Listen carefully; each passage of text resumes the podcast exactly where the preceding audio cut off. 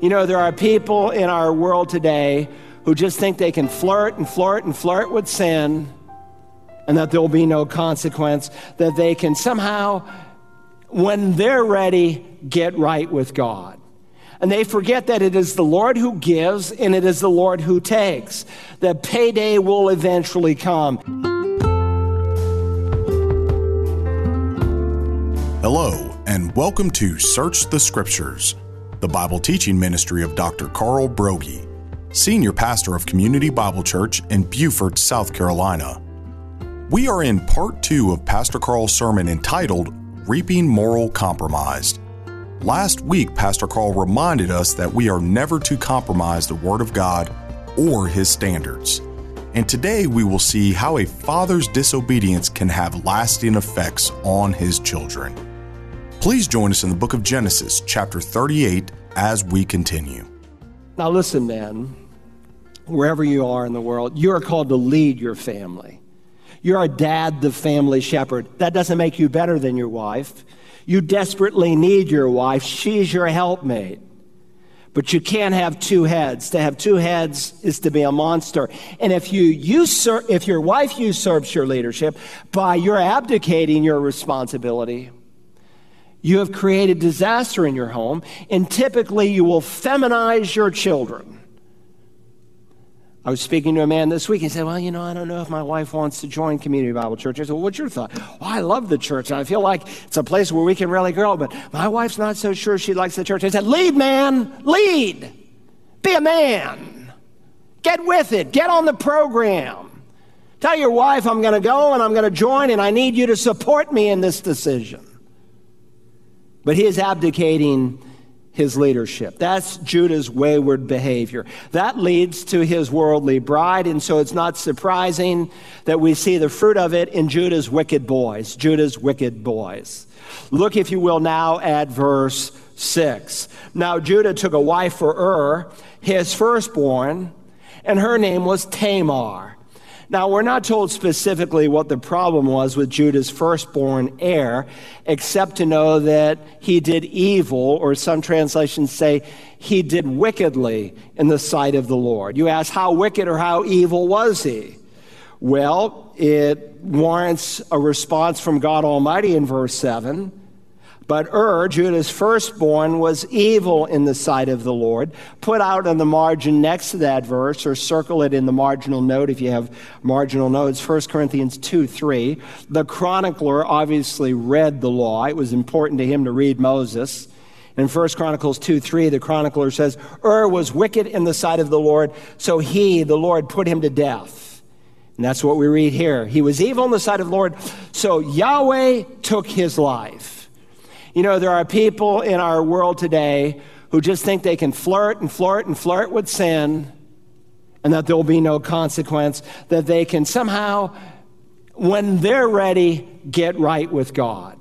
And they forget that it is the Lord who gives and it is the Lord who takes. That payday will eventually come. And it came on this boy named Ur. So suddenly, Tamar is without a husband. Look at verse 8.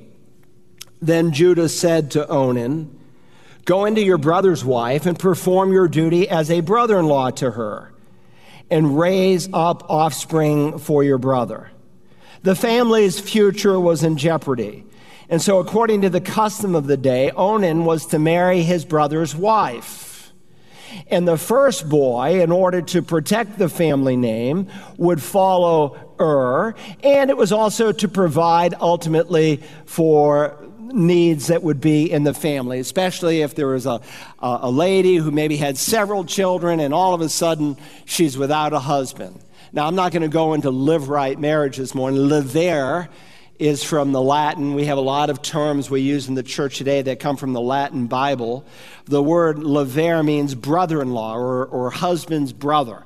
But if you want to study it, I did a whole sermon, a whole series on the book of Ruth. And I covered in great detail. About 400 years later, when Moses comes on the scene in Deuteronomy chapter 25, he's going to codify the procedure for levirate marriage.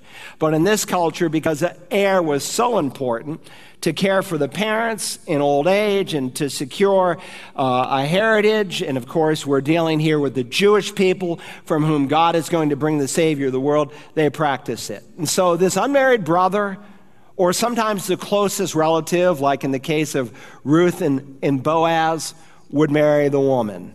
And the nearest relative, in this case, it's obvious. And then after they had that child, the others would be his children, so to speak. All right, let's keep reading.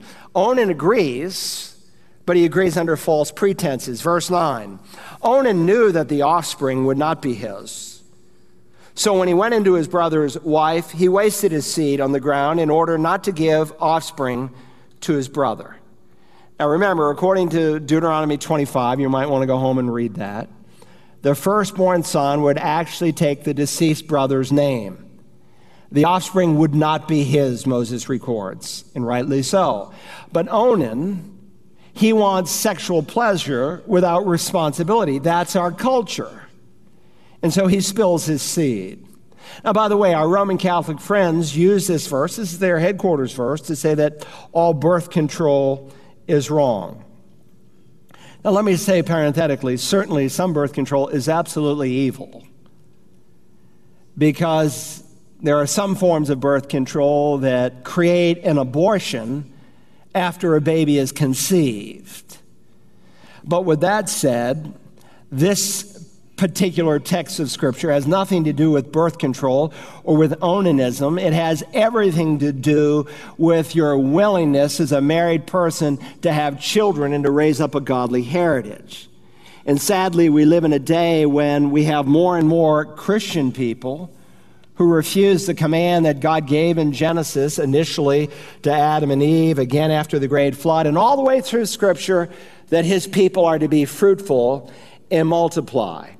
Now, I have no doubt that God put this in the Bible with a specific intent that we might see the sin of preventing a conception, among other things. Now, we live in a day where the Christian culture, more and more, is shaped by the world around us instead of by the Word of God. And we don't really see children the way God sees children. I have a sermon on Malachi 2, where in Malachi 2:16, I, the Lord God of Israel, hate divorce. Why does he hate divorce? Among other reasons, because what it does to children. And children are important to God, and we see more and more of these children being abused, even in our government school system, where they're being taught as seven and eight year olds, maybe you, a boy, are really a girl. That's child abuse beyond imagination. We've witnessed this week of these Taliban people taking little 12 year old girls and raping them and, and making them brides. That's wicked. That is evil. And God says in Psalm 127 Behold, children are a gift of the Lord. The fruit of the womb is a reward. Like arrows in the hand of a warrior, so are the children of one's youth. How blessed is the man whose quiver is full of them. Now, the Bible never envisions a couple choosing not to have children. There's an assumption that you will see children the way God sees them as a blessing, as gifts, as a reward from Him. And to choose not to have children is a form of rebellion. The Bible speaks of the fruit of the womb as a heritage. He describes it like olive plants, which would be a beautiful descriptive blessing in the mind of a Hebrew reading the text as a reward from Him. But our culture says they're burdens, they're belongings. They hinder you from the kind of lifestyle that you want to live. And those who reject children like Onan who want the, res- the joys of intimacy without the responsibility of fathering a child are deep in sin. Now, let me say, I know there are couples who cannot have children. I get that.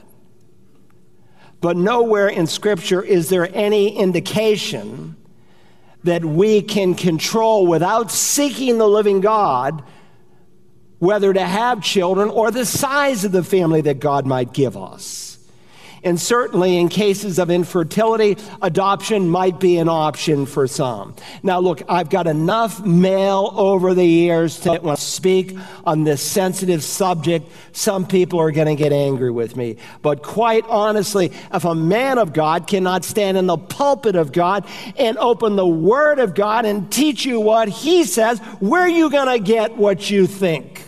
It needs to come from Scripture. And if you've been here long enough, you know that I'm called not to selectively preach the Scripture, not to avoid difficult subjects.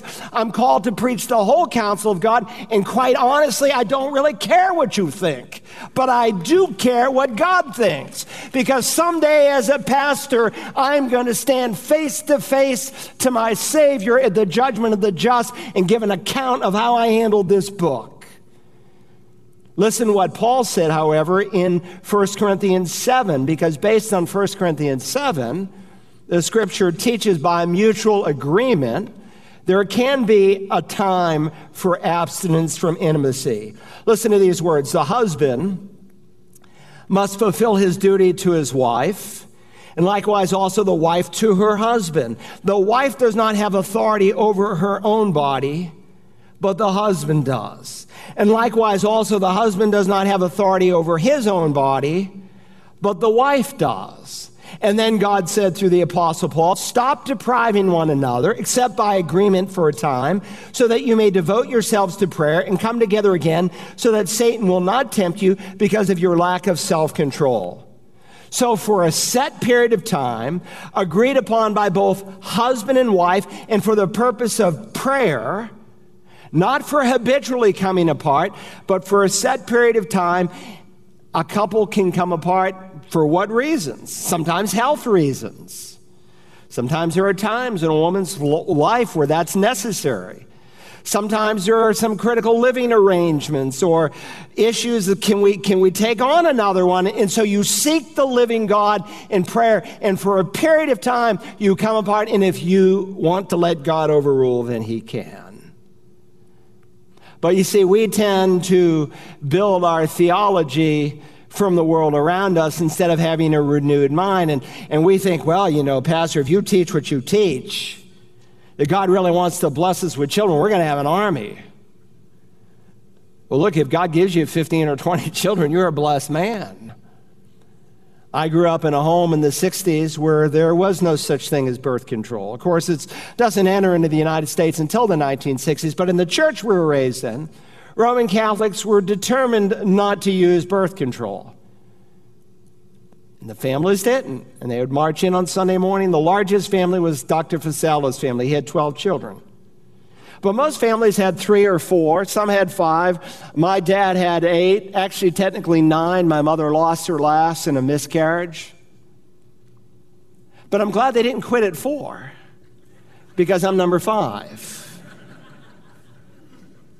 You see, we think we're going to have this army. Well, so what? You know who's having an army of children? Do you know that 70% of the people in Afghanistan this morning are under the age of 25. And by the way, that's true of most of the Muslim countries. And the rate America is going, in another 18 years, there'll be 50 million Muslims in America. Why? Because many, and we shouldn't hate Muslims, we should seek to win these people to Christ. But believers who have the truth are not raising a godly heritage as they should. Now, we understand that through natural means, breastfeeding, sometimes ovulation can be slowed down, or ill health, emotional stress, or just coming apart for a period of time for prayer. But eventually, give it to the living God. Let Him. You'll have no regrets when you step into eternity. You're not going to take anything with you, but hopefully, your children because they've met Jesus as their personal Savior. Now, let me say parenthetically while we're on the subject None of us need to meddle in someone else's life. We don't need to be their judge, like, man, why do you have only two? It's none of your business. We won't judge one another. We will look, there are things I know that go on, and because I hear it in a pastor's office that most people have no idea about. So be careful here.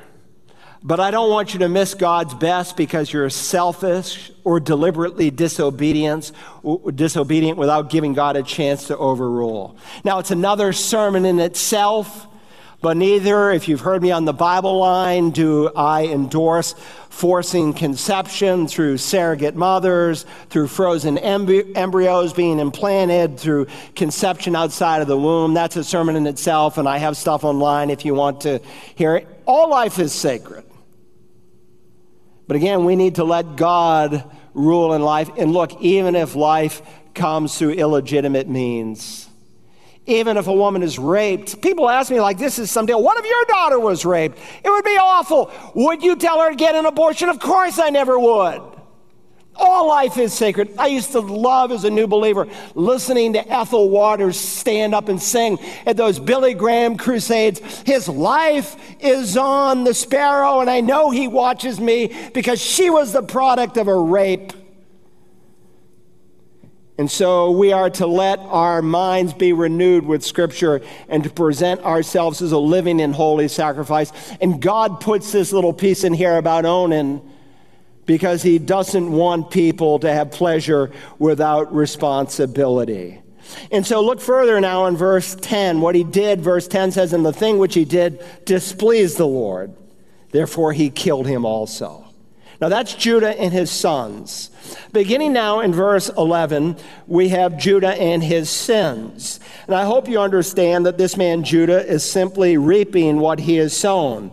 I don't know precisely what he preached to his family, but I do know that he was a terrible example to his children. First, consider Judah's perverted values. Judah's perverted values.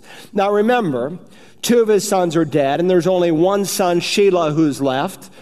And by levirate marriage, she's next in line uh, for, uh, he's next in line to marry Tamar. Now, how would you like to be in Shelah's shoes? His first two brothers are dead, and now it's your turn to marry. Well, verse 11 Then Judah said to his daughter in law Tamar, Remain a widow in your father's house until my son Sheila grows up. For he thought, I'm afraid that he too may die like his brothers. So Tamar went and lived in her father's house. He's really driven more by superstition than he is by truth. There's a reason these boys are dead. They're dead because they fell under the judgment of God Almighty. But do you see what he is thinking and how his thinking is influencing his doing? Because as a man thinks in his heart, so he becomes. He's blaming Tamar. He's saying the reason I've got two dead sons, man, is because of you. And he's thinking inwardly, if I let her marry this third son, then he's going to die as well. And that's unfair, it's unjust, and it is not true. The reason these boys died had nothing to do with Tamar. It's because what they did was, is the text is displeasing, evil in the sight of the Lord. If he ought to be blaming anyone, he ought to be blaming himself. His decision to move from the area where the covenant people were to this place called Adullam was a mistake and then to become close friends with a pagan, and then to marry a pagan Canaanite woman who ended up leading the family, who became an example of godlessness to her sons. Now, beyond his perverted values, think for a moment about Judah's personal vileness, his personal vileness. Some years pass, and we are told here in verse 12 now, after a considerable time, Shua's daughter, Judah's wife, whose name is never given but simply identified as the daughter of this Canaanite man named Shudah, his wife now dies. Now, after a considerable time, Shua's daughter, the wife of Judah, died. When the time of mourning was ended, Judah went up to the sheep shearers at Timnah, he and his friend Hira, the Adullamite. So instead of finding comfort in the midst of grief, he fills this void by getting his unsaved friend, Hira the Adullamite, and they want to go up to this place called Timnah. Now, this was in the spring of the year. This is the time when you would shear sheep. Here's a picture of Timnah. Now, this one unfortunately was taken in the dead of summer. If we were there in March, which we don't usually go to Israel in March because it rains a lot, everything would be green and beautiful. But when the hot sun comes, everything turns brown. So this is a picture of Timnah, and here's the valley below. Uh, some of you on one of our trips, we went to this very spot. That's known as uh, Solomon's copper mines. The scripture speaks about Solomon's copper mines. This is the actual mines where Solomon would mine the copper for the temple and for other things. And 1 Samuel 25 indicates that when they shared the sheep, it was really a time of celebration, a time of God's blessing. But if you're a pagan, you're going to celebrate in a very different way. Look, the way a pagan celebrates Christmas, he invites the family over, they get high, they get buzzed, they drink a lot of wine. The way a godly family celebrates Christmas is very different. Christ is in the center. And so this is a time to remember God's blessing. But for this man, he is going to do something very evil. And so notice Tamar, he is not giving his son to her and levirate marriage, so she's going to take it into her own hands. Verse 13. And it was told to Tamar, Behold, your father in law is going up to Timnah to share his sheep. So she removed her widow's garments and covered herself with a veil and wrapped herself and sat in the gateway of Enaim, which is on the road to Timnah. For she saw that Shelah had grown up and she had not been given him to him as a wife. So she disguises herself as a temple prostitute. By the way, the Canaanites would mix acts of immorality into their worship service. And that's true in many pagan religions today. I mean, these Muslims who say, I'm going to blow myself up because I'm going to get 72 virgins. This is wicked stuff. This is beyond wicked. This is the evil one giving him these thoughts, and it's recorded right in the Quran. Yes, it is an evil, wicked, violent religion. It's not true. It's false. It's wrong. And there are cults today that mix sexual immorality with so called worship. So she knew her father in law well enough to know that here was a sensual guy. He could be a candidate for my services. So she tries to trick him. And of course, we read here in verse 15, not knowing who she was, she's propositioned, and when Judah saw her, he thought she was a harlot, for she had covered her face. The veil was a customary device that a prostitute would use, not for modesty, as some women do in the Bible, but to seduce a man. So he turned aside to her by the road and said, Here now, let me come in to you for he did not know that she was his daughter in law. And she said, What will you give me? That you may come into me. He said, Therefore, I will send you a young goat from the flock. She said, Moreover, will you give a pledge until you send it? Now, that was the price of her services. But she wants to frame the man. She wants some security in lieu of the fact that he is going to delay payment. He offers her a young goat. He doesn't have it with her, so I, I want some guarantee. I want a pledge. He said, What pledge shall I give you? And she said, verse 18, Your seal and your cord and your staff that is in your hand. So he gave them to her and went into her, and she conceived by him. So he indulges himself, he gets up and leaves, minus his ring. His ring was, it was like uh, they would put it on typically a cord around your neck, or you could wear it on your finger. And the signet you would use in business transactions, you would put it into wax. They have found some ancient signets. It's like a fingerprint. No question who it belongs to. He leaves his signet, he leaves the cord that would be around his neck, neck, and he leaves his staff where they would indeed carve identifying marks. Then she arose and departed, removed her veil, and put on her widow's garments. When Judah sent the young goat by his friend the Adullamite to receive the pledge from the woman's hand, he did not find her. So he wants to make payment. He especially wants his ring back and his staff. Verse 31 his friend goes, he asks the man of he asks the man of her place, saying, Where is the temple prostitute who is by the road of Enaim? But they said, There has been no temple prostitute here. Uh, the Hebrew text literally says he asked, Where is the Kadeshah? that is, the sacred prostitute. And here was this woman who, like a typical Canaanite would do as an act of worship to the Canaanite goddess of love, she would give herself. Uh, there, there's no such woman here. I don't know what you're talking about. So he returned to Judah and said, I did not find her. And furthermore, the men of the place said, There has been no temple prostitute here. Then Judah said, Let her keep them, otherwise we will become a laughing stock. After all, you know, I'm a man of integrity. After all, I sent this young goat, but you did not find her. The only thing he is concerned about is how people perceive him. Not that he had sinned against the living God. But ultimately, your sins will find you out. You will reap what you sow, for God is not mocked. Whatever a man sows, that he will reap. So he has ignited this time bomb, which brings us thirdly to Judah's pretended virtue. Judah's pretended virtue. Three months come and go, and I'm sure by this time the incident is far from his mind. Why? Because he has a calloused, insensitive conscience. We're told in verse 24. Now, it was about three months later that Judah was informed, Your daughter in law Tamar has played the harlot. Behold, she is also with child by harlotry. Then Judah said, Bring her out and let her be burned. This, in his mind, will conveniently solve the problem because he had put off for years giving his younger son an in levirate marriage. Bring her out. Bring that wretch out.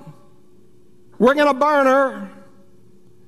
It's pretty hard to find a greater hypocrite than this guy in Scripture. I mean, you talk about a double standard. Like so many people, he's quick to judge somebody else without judging himself. You should put out in the margin next to this verse, Romans 2, 1 and 2. I have a whole sermon just on those two verses, Romans 2, 1 and 2. You see, the only difference between him and Tamar is that he had been caught. Or she had been caught and he had not. So he's thinking, where is that immoral woman? We're going to burn her.